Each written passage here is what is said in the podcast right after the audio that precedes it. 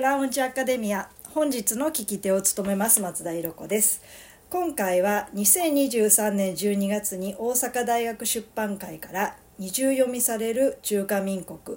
戦後日本を生きる華僑大教たちの故郷を出版された岡野翔太さんにお話を伺います。岡野さん本日はよろしくお願いします。どうもよろしくお願いします。え本書は台湾にルーツのある人々あるいは台湾系華僑と呼ばれる人たちがどのように自らを名乗りあるいは周囲から名指されてきたのかというアイデンティティの問題に特に着目しながら彼ら彼女らがどのように戦後日本社会で生きてきたのかを描いた研究所です。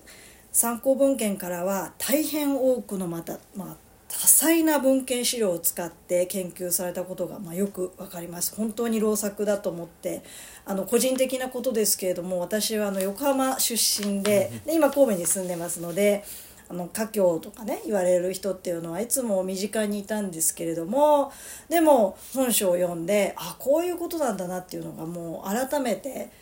あの分かったというかあの学んだことが本当にたくさんあってすごく興味深く読ませさせていただきました。えー、それでですね早速ちょっと質問をさせていただきたいんですけれどもタイトルには二重読みされる中華民国そして副題に戦後日本を生きる華僑大教たちの故郷ってあるんですけれどもまずですね副題の方からお聞きしますと華僑大教特に大教ですよね。えー、この言葉はあまり馴染みのない方もいらっしゃると思いますがちょっとこの言葉の意味についてまず教えていただけますか？はいえっとまあ華僑っていうのはまあ多くの日本の方にもあの聞きなじみのある言葉だと思うんですけれども中国、えー、まあ中華圏にルーツのある特に漢民族で海外に住んでいる人たちを華僑っていうふうに言うことが多いんですね。で学術的な定義では中国国籍を持って海外に住んでる人は華僑でで現地の国籍を持った人は華人っていうふうに言われることが多いわけなんですけれどもじゃあこの中国国籍って言った時に中華人民共和国なのか台湾にある中華民国なのかこれも議論が分かれるんですがあんまりそこまで触られ触れられずにとりあえず中国籍であれば華僑。なんかそういうふうに言われることがあるんですね、まあ、日本の場合は日本国籍を持っていても、まあ、なんとなく中華街で暮らしていたりもしくは中国とか台湾にルーツがあって日本で暮らしている人のことを華僑と、まあ、言っているわけで実際に、えー、それにルーツのある人たちも自らを華僑というふうにこう名乗る人たちもいるんですね。ところが大教っていう言葉は日本では聞きなじみはないんですが今の台湾では使われている。特にあの台湾にルーツを持って海外に住んでる人を華僑じゃなくて大教っていうふうに呼んでるんですね。じゃあ日本には台湾出身だけど自らを華僑って名乗ってる人もいるし華僑総会という組織に関わっている台湾人もいる。在日台湾人もいる。そうすると今海外で海外に住んでいる台湾人を大教って言っている台湾社会からすると華僑ということを名乗っている台湾人の存在に気づかない。もしくはなんで台湾人なのに「か」を名乗ってるんだみたいな反発を持ったりする人たちも出てくる。で実際に日本に住んでいる台湾人の中には中華民国という台湾を戦後統治するようになったその政府をまあまあ嫌って嫌ってって言ったら語弊がありますけどもに反発をして台湾人の国を作ろうとした人たちがいるわけですよね。台湾独立運動。じゃあその台湾独立運動を牽引した在日台湾人は自分たちのことを華僑じゃなくて大教と呼んでいる。で僕の本ではそういった人たちも扱っているのでじゃあ彼らを華僑ってまた言ってしまうとちょっとそれも彼らの生きてきた歴史に対して何かまた自分がレッテルを貼っているような感じもしましたのでまあ華僑大教と。えー、ちょっとまあ併記してみようかなと思った次第です。なるほどもうあの華僑大教の言葉の意味を説明していただくだけでこの本書のね問題意識というものが結構明らかになったかなっていうのを思うんですけれどもあの岡野さんはですね2022年3月に大阪大学大学院に博士論文を提出されてそれをもとにしたあののが本書というふうに書かれていますけれども博士論文のタイトルは「語られない台湾人戦後日本における華僑言説の成立と変遷」っていうふうにあるんですよね。随分タイトルが違うなっていうふうに感じるんですけれども内容は結構博士論文と本書では違うんでしょうか？まああの基本的なえー、章立ても変わらずただ書籍化するにあたってちょっとあのもう少し現在に近づけた章を付け加えた、え、感じにはなります。ただそのタイトルで博士論文では括弧書きで語られない台湾人と、ま、しましてで今度書籍化するにあたっては二重読みされる中華民国にしたわけなんですが、まあ、博士論文を書く時っていうのは自分のそのパッションというのは在日華僑研究に対する違和感があったんですね。で僕自身の話をしますと父は、えー、1979年に留学生として台湾からやってきた、まあ、いわゆるニューカマ。ーで父親自身が自分のことは台湾人だとこう名乗るわけですし、まあ、周りの台湾にいる親族もみんな自分のことを自分たちを台湾人という。で僕自身も子供の時から日本と台湾の、まあ、ハーフいろんな意味でハーフって言葉を使ってはいけないという人もいるかもしれませんが僕自身は日体ハーフ日本と台湾のハーフって名乗る方がしっくりくるんですね。華僑っていう言葉を使わずに。ただ日本の華僑研究を見ると台湾出身の人も華僑として扱われているんですね。特に老華僑っていう風な枠組みで、えー、第二次世界大戦以前から日本に住んでいる中国大陸や台湾出身者とその子孫を含めて老華僑と。じゃあこの新華僑っていう言葉もあると。これはじゃあ改革開放以後中国からやってきた人たちを新華僑と言ってる。でも、老華僑では台湾出身者を扱って、新華僑では今度台湾の人たちがどうもちゃんと扱われていない。もちろん台湾とはあの改革開放っていうのは中華人民共和国の施政下にないので、えー、改革開放の影響を受けずに戦後もずっと日本に台湾からやってきている人たちがいるのでその新華僑というくくりでは台湾人在日台湾人は扱えない扱いにくいでも在日華僑研究ではその辺のことはちゃんと議論せずになんか中途半端に台湾人が含まれている。で僕のようなニューカマーの台湾人の父親とかニューカマーの台湾人の2世っていうのがどうも扱われていないのに華僑としてくくられてしまっているしそう見なされてしまっている。台湾ってどういう扱いなんだろうってこう考えた時に台湾に台湾と結びつく何かも在日華僑研究からこぼれ落ちてるんですね。例えば横浜中華街も中国政府支持派台湾政府支持派とこう、まあ、分かれていると言われていてじゃあ中国政府支持派の中華学校があると。じゃあそういった国交のある中華人民共和国と結びつく何かについては論文になるけど国交がない台湾政府と結びつく何かっていうのは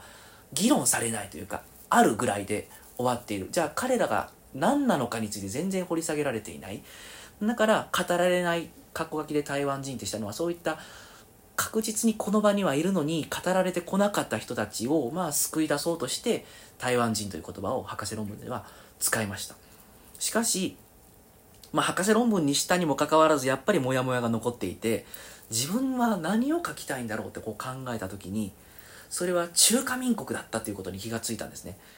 中華民国っていうのは今の台湾は中華民国という政府がまあ統治しているというふうになっていて国語も中華民国なんですけど日本でこの中華民国っていう国っていうのはあんまり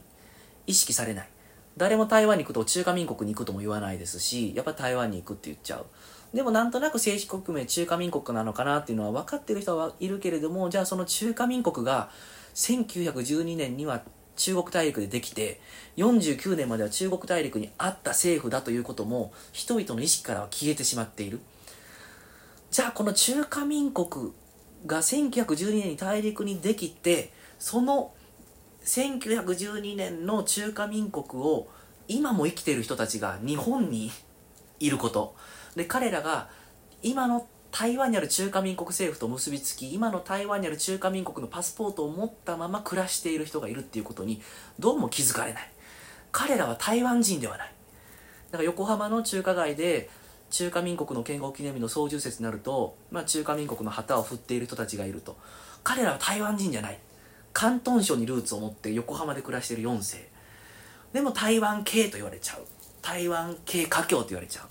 う。でも台湾人とも言えないしでも台湾のパスポートを持っている。この人たちをどう呼ぶかって考えた時にやっぱり中華民国だなと。じゃあ台湾独立運動をかか、えー、を展開した人たちっていうのは中華民国という体制が台湾にあるからその国語を外そうと頑張った人たちであるわけですね。じゃあもう一つ中華人民共和国を支持した台湾人も日本にいると。で彼らは植民地期の台湾から日本にやってきて戦後も引き続き日本に居住した人たちなんですが中華民国政府や国民党が台湾にやってきて228事件を1947年に引き起こしたことによって中華民国や国民党によらない台湾統治の在り方を日本で模索した人たちが多い。で彼らは新中国中華人民局に期待をして日中国交正常化以降は中華人民局のパスポートを持って日本に暮らしている台湾人。でも彼らが反発したのは中華民国ですからやっぱり中華民国っていう国を捉えないといけないんじゃないかというふうに思って中華民国っていうタイトルに、まあ、しました。ところが中華民国っていう名前を付けるとまあなんかすごく何て言ったらいいんでしょうね国民党じゃないかとか例えばその国民党による体制を支持しているとかある種またレッテルが貼られてしまいがち、えー、何らかの政治体制に書き手が組みしてるんじゃないかと。また思われがちなこの中華民国そのものを問い直したいと。いうふうな思いがあったのでまあ、えー、いろんなえー、論争は生むでしょうけども中華民国にしたと。でいろんな人たちから見て二重読みされるっていうのはこんな国はあるこんな国はない。いろんな読み方がされる。それがまあ中華民国じゃないか。でもこれを生きてる人たちがいる。反発している人たちがいる。中華人民共和国が見たらない国になっている。この国を捉え直そうということで、えー、まあこういった二重読みされる中華民国というタイトルにまあ僕一人のアイディアではなくていろいろ、えー、議論する中でこのタイトルを編み出しました。なるほど。ちなみにあの故郷でもありますよね副題の方に、はい、この故郷っていうものについては私は本書を読んであんまりなんか故郷について直接言及するとこはなかったような気がするんですけど、はい、そうですね。この故郷、うん、だから台湾系華僑って言った時に彼らのふるさとが台湾とは限らない、例えば、えー、安徽省や広東省にルーツを持って中華民国が大陸を統治していた時代あるいは清朝だった時代に日本にやってきた人たちが戦後中華民国のパスポートを持ったまま日中国交正常化以降も中華民国のパスポートを持っている人たちのある意味故郷といえばもう4世とかにあるとそれは横浜かもしれない神戸かもしれない。でも先代はどこから来たかというと安徽省やら広東省から来ている。人によったら1960年代もしくは50年代でいうと2世3世の人からするとおじいちゃんの代に日本にやってきたけど共産党が大陸を統治したことによっておじいちゃんのふるさとに一度も行けたことがないっていう人もいる。日中国交正常化になると、え台湾出身者の中で中華人民共和国のパスポートを持った一世がいたとすればふるさとの台湾にそれだけで帰れなくなっちゃう。でももう彼らにとってのふるさとが自分の意にそぐわない政治当局によって統治されていることによってふるさととすごく隔絶されてしまった経験を持っている。もしくはそこに憧れを持っている。ところが彼らが生まれたのは日本。で先先祖のふるさとあるいは自分の生まれた赤ちゃんの時に来たふるさとというのは40年50年経って初めて1990年代になって、初めて帰るふるさとであったりする。だからこのふるさとっていうのは僕的には台湾にルーツがあるからあなたのふるさとは台湾とも言い切りたくないですしそれは人によってどういうふるさとがあるかわからないけれども、まあ、生まれたところルーツのあるところを巡って彼らがこの1950年代から90年代までいろんな模索をしたり寸断があったり断絶があったり、まあ、往来の再会があったりしたということを、まあ、描いたかなと。ああなるほどね。ああなるほどね。そういう意味では本当に故郷について論じられてるなというふうに、えー、まあ、確かにそうですね。わ、うん、かりました。あの今もうすでにですね岡野さん自分ご自身のちょっとアイデンティティというかルーツについて少しお話ししてくださいましたけれども表紙には岡野翔太さんさっきから私も岡野さん岡野さんって言ってしまっていますけれども実はもう一つのお名前が併記されているんですよね、まあ、これも二重読みというふうに言えるかもしれないですけども、まあ、楊翔太さんというふうに呼んでよろしいんですかね。はい、えー、この2つのお名前もあえてこう表紙に記載されていて、えー、何か思うところが結構あるんだろうなというふうに、えーまあ、読み取れますけれども加野さんご自身のアイデンティティとかルーツについて、改めてあのご紹介していただけますでしょうか？まあ、あの繰り返しになりますけども父親が1979年に、えー留学生として日本にやってきまして、えー出身地が台南なんですね。で僕は1990年に生まれまして母が日本人なんですね。それでまあ子供の時からあなたはハーフ、まあ、あのよく子供の時から体の右側は台湾人で左側は日本人みたいなことを、まあ、言っていましたし、まあ、年に3回ぐらいはその台湾の祖父アコンって呼んでるんですけどもアコンに会いに、えー家族で帰っていたわけなんですね。だから台湾はとっても身近でで神戸で暮らしていますので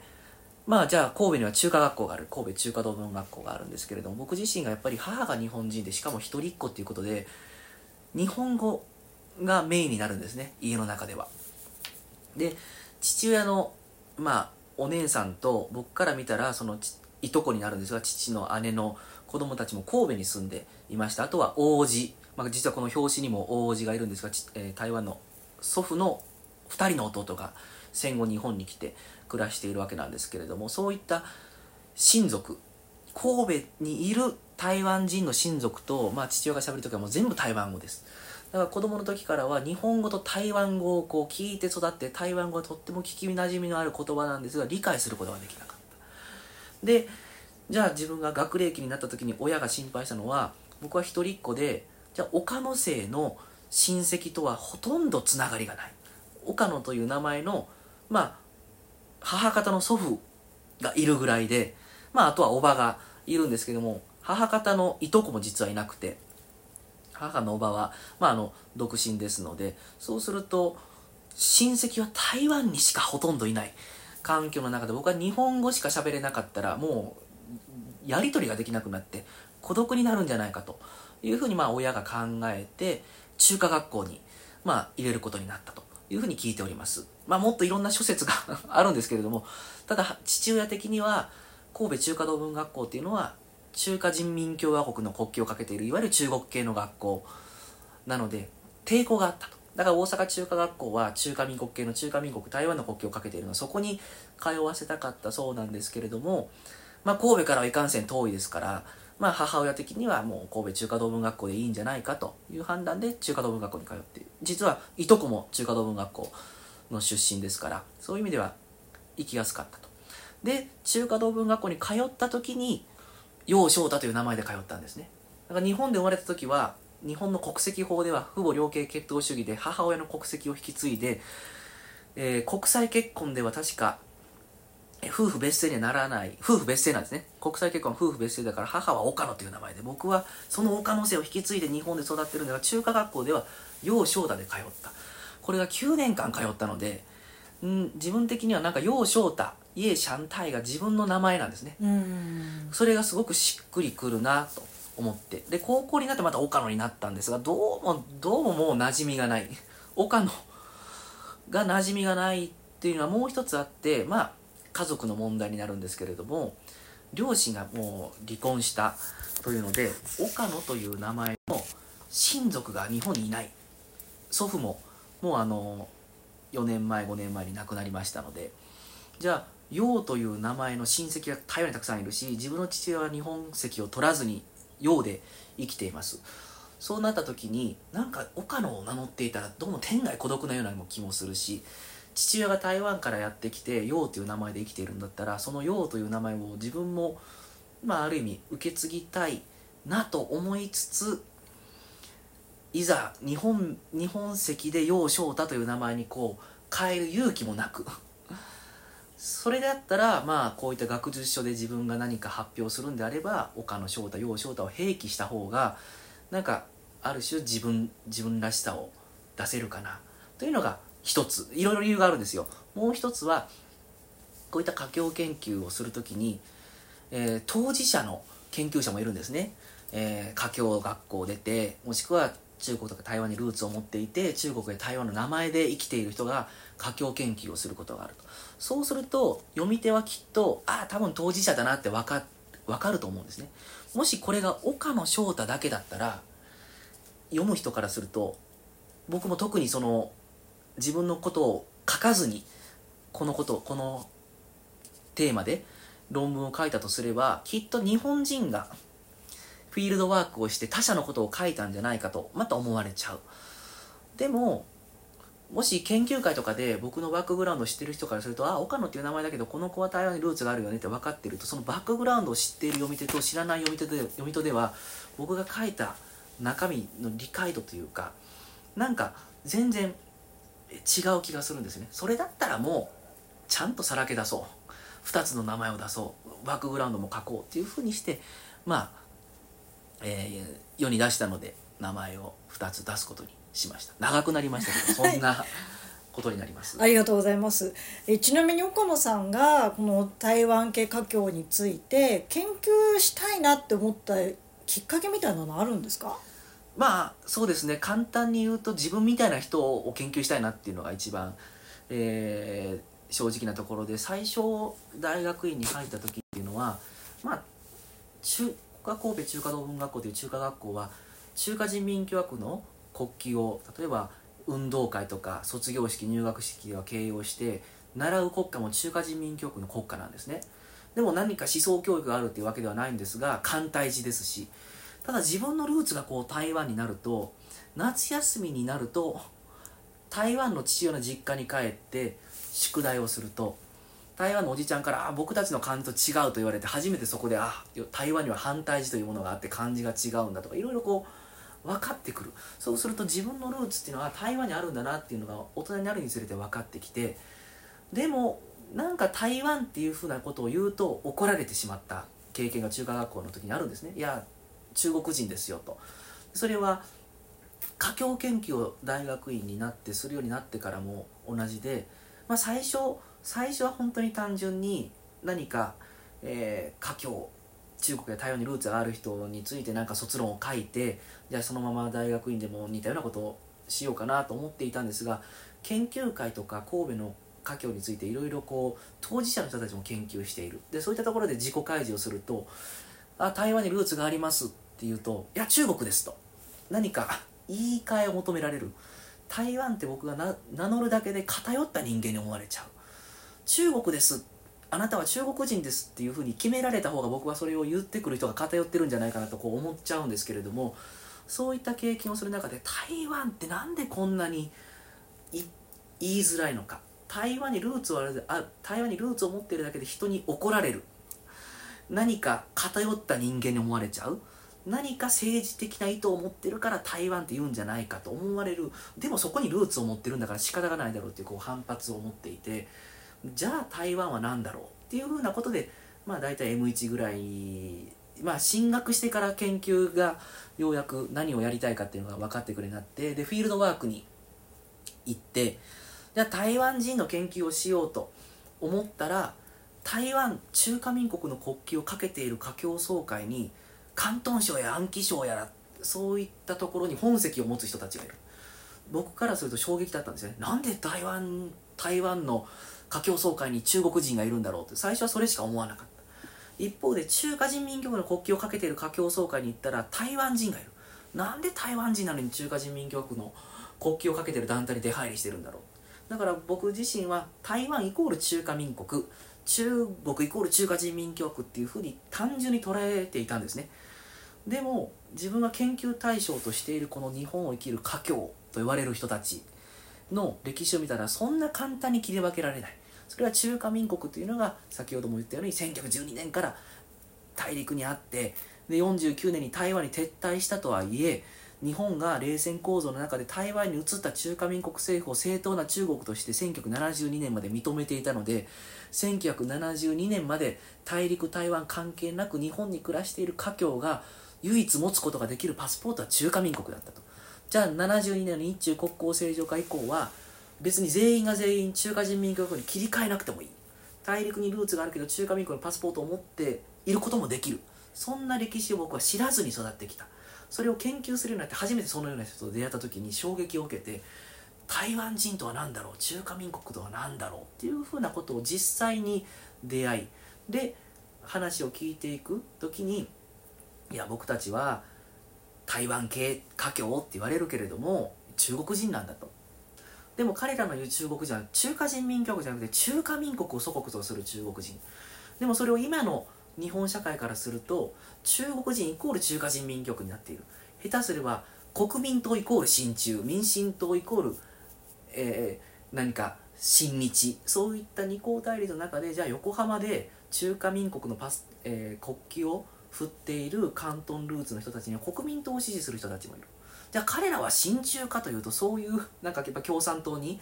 対峙してきた歴史もある中で簡単に現在の台湾理解中華民国理解では本当に語れないものがある中マスメディアは簡単に台湾系と言っちゃっている。それは何だろうっていうことを考えたので自分はやっぱりこの台湾系華僑と呼ばれうると表現するしかないんですが彼らを研究しようと思った。わけです。なるほど。えその台湾まあ岡野さん自身も、まあ、台湾系華僑っていうふうに、まあ、まあ呼ばれるかもしれない存在なんですけれども、まあ今さっきもねおっしゃいましたけども当事者研究のような、まあ、形を、まあ、な風にね見られることもあるかもしれないんですけれども調査する中でその、まあ、当事者のような存在として調査するっていうのは難しいところもありましたか？それとも逆にそういう立場だからこそやりやすいっていう感じることの方が多かったですか？まあ両方ですね、うん、多分あの僕のバックグラウンドがあるので研究できたかなっていうのはすごく大きくて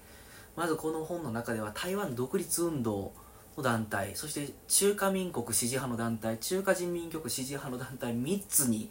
まあ、アプローチしたわけなんですけれども台湾独立運動の団体というのはやっぱりもう自分が台湾にルーツがあるので簡単なんですよね。あ台湾台湾にルーツがあるからいろいろ知りたいと言ったらまあ関係してくれますし。で中華民国の団体これもまあ簡単なんですよね。神戸には中華民国留日神戸華僑総会という団体があるので別に国民党支持派っていうわけではないんですが、まあ、神戸の中で台湾とこう往来のある華僑総会はそこの中華民国留日神戸華僑総会しかない。でそこに僕は大学生の時から、まあ、青年部としてこう関わっているので、まあ、そういったバックグラウンドもあると、まあ、全国に中華民国留日なんちゃら華僑総会ってありますからまあインタビューしやすい。で中華人民共和国派ってなると神戸中華同文学校出身なのでまた親近感を持ってくださるんですよね。横浜山で中華学校中華人民共和国知事の、えー、中華学校ですけれども横浜に行くとそこにアプローチして同文学校の卒業生なんですと言えばまあ、扉を開けていろいろ教えてくださいますしそういった中でまあいろんな人たちに話を聞くことはできたんですがまあ当事者と見なされちゃうんですよね。やっぱりあ神戸から来てる華僑の子が私たちの歴史を知りたがっている。だから結局中華の文学校出ているってなったらああなたは祖国を中華人民共和国だと思ってくれているよねみたいな感じで接してくる人もいるんです。ただ誤解がないように言いますと今の神戸中華道文学校はそんな政治的なことは一切していません。ただ1970年代とかになるとやっぱり文化大学名の影響を受けてすごく人民共和国の方針に触れた時期もあるんですね。そういった時代を生きた人たちが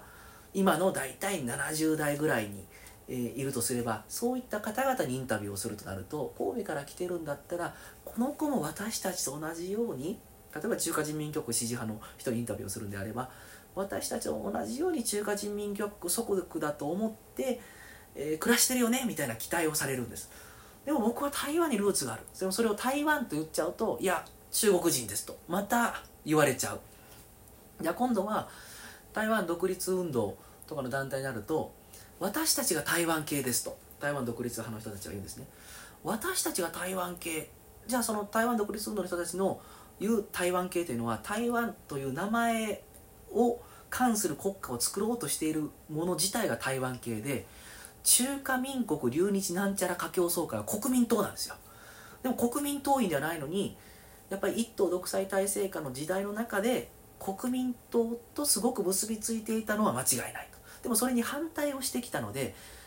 中華民国なんちゃら華僑総会に関わるイコール国民党だから彼らは国民党。私たち独立運動が台湾系。そうなると僕は中華民国留日神戸華僑総会に関わってるけど別に国民党じゃないけど台湾系じゃない存在になっちゃうのか。というまた衝撃を受ける。でじゃあ中華民国留日なんちゃら華僑総会になっちゃうと私たちは台湾ですと。一体台湾って何ですか？というふうなことをすごく思うしじゃああなたは何、えー、大陸派台湾派？国民党？民進党？そういったことをやっぱりすごく言われるというかもうほっといてくれと思う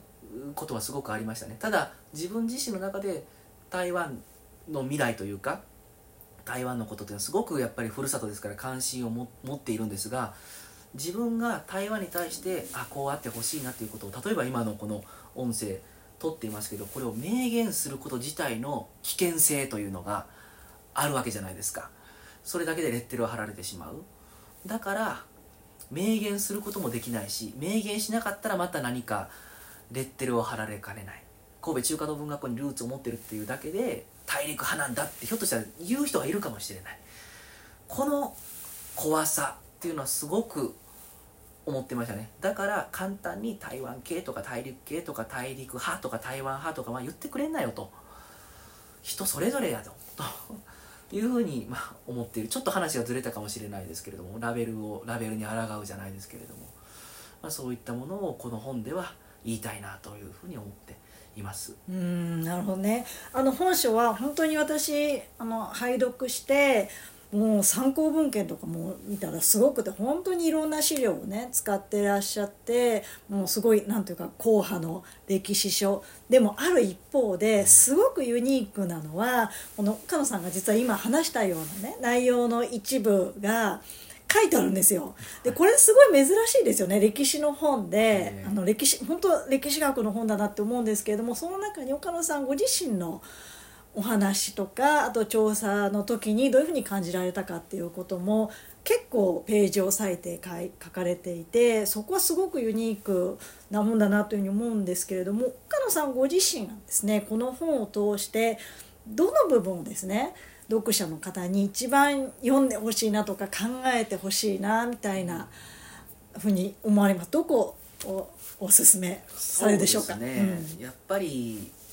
まあおすすめするならまあえっと研究がどう作られてきたか、まあ、先行研究っていうの一般的に言われるようなものを大体レビューするのが序章か第1章かちょっと忘れましたけれどもあると思うんですね。でそれと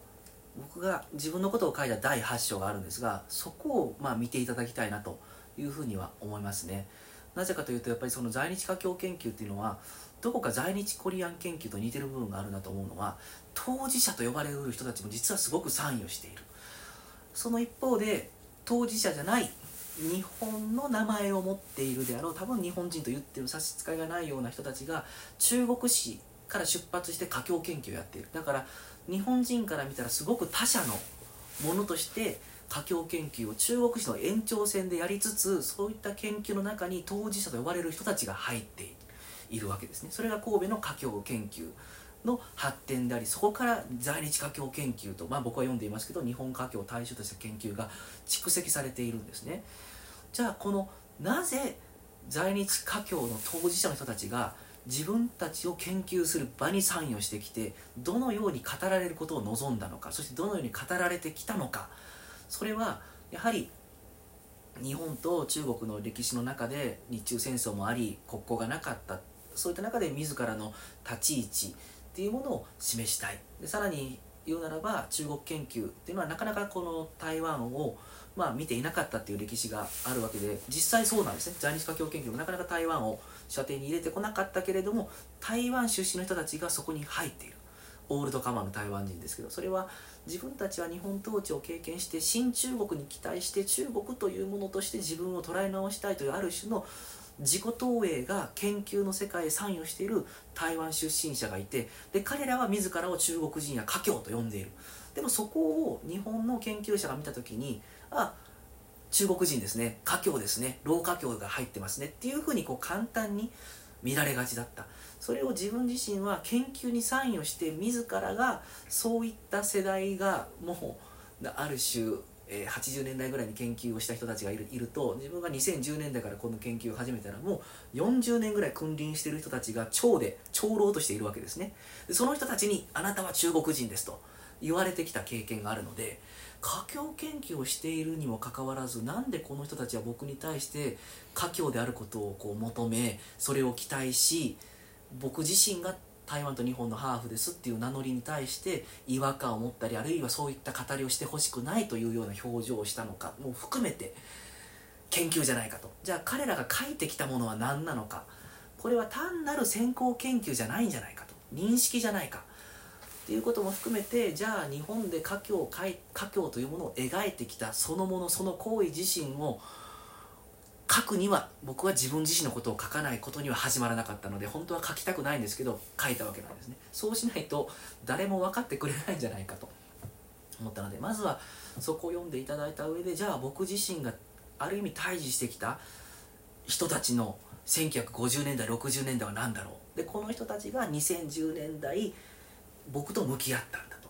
というふうに、まあ、読んでいただけたいなと。そういう意味では歴史学の人たちからするとこんなの歴史じゃないし自分のことは書くなと。あなたの経験なんかどうでもいいっていっぱい言われて言われてきました。でもそうかなと。研究者っていうのは AI じゃないですからやっぱり自分自身が見てきてることを書くわけででもその自分が見てきたバイアスも含めて書かないといけないんじゃないかなっていうふうに思ってまあ書いたんですね。だからまあちょっとそこをまあ批判なりえー、何なりでもいいので見ていただきたいなというふうに思います。おなるほどね。だからこれはある意味でねこう日本の歴史学の、まあ、歴史研究の記述ですよね。ヒストリオグラフィーのに対する問題提起でもあるということで、はい、結構こう挑戦的というふうにも言えるしでもあの全然研究とね関係ない方でもやっぱりね台湾ルーツにルーツに持ってる人って、まあ、1人ぐらいはねなんかなんか知り合いでいるんじゃないかなって思うんですよね。結構身近だけどじゃあその人たちはまあどういうふうに来たのかとかね。どういうコミュニティに所属してるのかって私のような、まあ、身近にいるけど、まあ、日本人っていうのかな？日本人のアイデンティティ持つ人間にとっては意外に知らないことってすごくたくさんあって、まあ、そういうふうに素朴にねそういう台湾ルーツある人たちってどんな人たちなんだろうっていうふうに、まあ、素朴に知りたい人たちにとってもすごく面白い本じゃないかなというふうに思いますので是非多くの人に読んでいただきたいなというふうに思います。ありがとうございます。はい、あのじゃあ本日は岡野さんどうもありがとうございました。ありがとうございました。